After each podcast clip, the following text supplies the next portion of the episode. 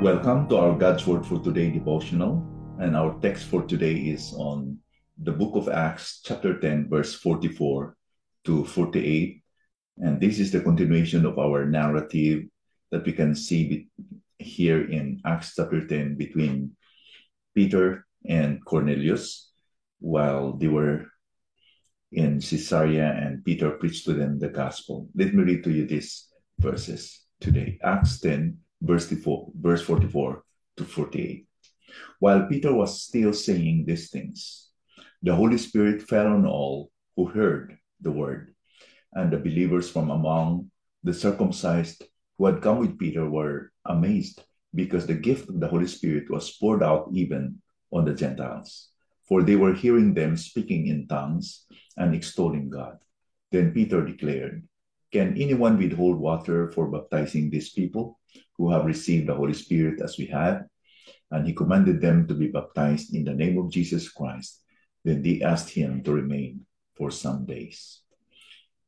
While Peter was preaching and Cornelius and the rest were listening to him, the Holy Spirit fell on all of them. It's an interesting event. They had witnessed the gift of the Holy Spirit and the Jews who were with Peter, they were amazed. And the gift of the Holy Spirit was poured even onto the, Gentiles. And what was the evidence? There was hearing them speaking in tongues and extolling God. Now, speaking in tongues one controversial gift of the Holy Spirit, but here it's very clear that it was a confirmation that the believe on the Lord Jesus Christ. It was a confirmation that the Holy Spirit was working in their lives.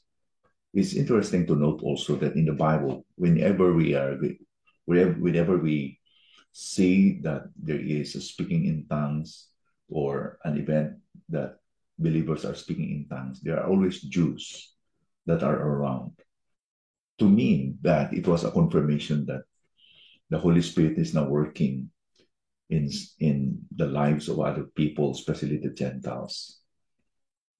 Now, Paul later explained that the baptism of the Holy Spirit is the work of the Holy Spirit to incorporate everyone who believes in the Lord Jesus Christ into one body called the church. He wrote in 1 Corinthians chapter 12, verse 12 to 13, and let me read. For just as the body is one and has many members, and all the members of the body, though many, are one body, so it is with Christ. For in one spirit we are all baptized into one body, Jews or Greeks, slaves or free, and all were made to drink of one spirit.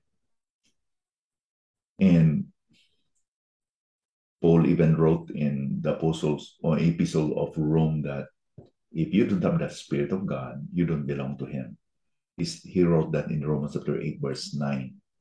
You, however, are not in the flesh, but, that, but in the Spirit. If in fact the Spirit of God dwells in you, anyone who does not have the Spirit of Christ does not belong to Him.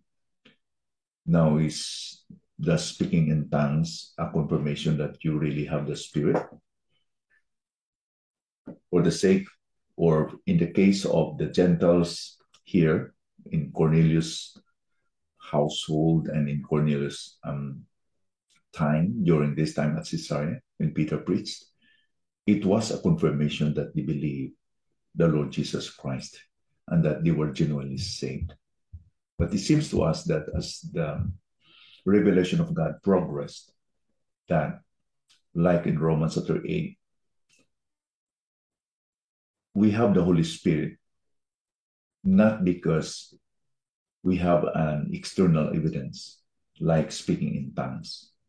Anybody who believes on the Lord Jesus Christ is indwelt by the Holy Spirit, whether he experienced it or not, whether he felt it or not, the Holy Spirit is in him. So if you are in Christ, the Holy Spirit is in you, whether you feel it or not. That's the truth. And that's our reality let's remember that when Peter saw that these things are happening among the Gentiles, particularly at Cornelius' household, with Cornelius and the rest. Without hesitation, he proposed to them that they will be baptized with water. He said, Can anyone withhold water for baptizing these people who have received the Holy Spirit just as we have? The baptism water was their public testimony or symbol that they belong to Christ already. It follows that a person must have a genuine personal relationship with Christ through faith first. Then he is baptized with the Spirit before he would undergo the ceremony called baptism with water. Apparently, Cornelius and the others were genuine believers of Christ. So, baptism with water is a confirmation, is a testimony, a public testimony that one is already belonging to the Lord Jesus Christ by faith. This particular event in history that happened in, in, in the life of Cornelius and the rest marked the start of the gospel ministry towards the Gentiles. This paved the way that the gospel will be preached beyond the shores of Israel.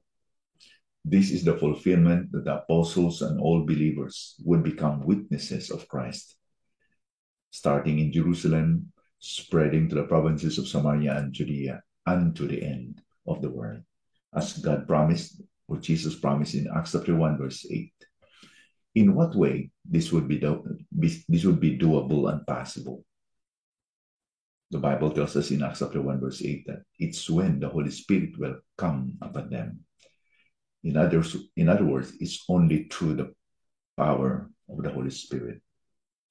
And in the book of Zechariah, we can read in Zechariah chapter 4, verse 6 that it's not by might nor by power, but by my spirit, says the Lord of hosts.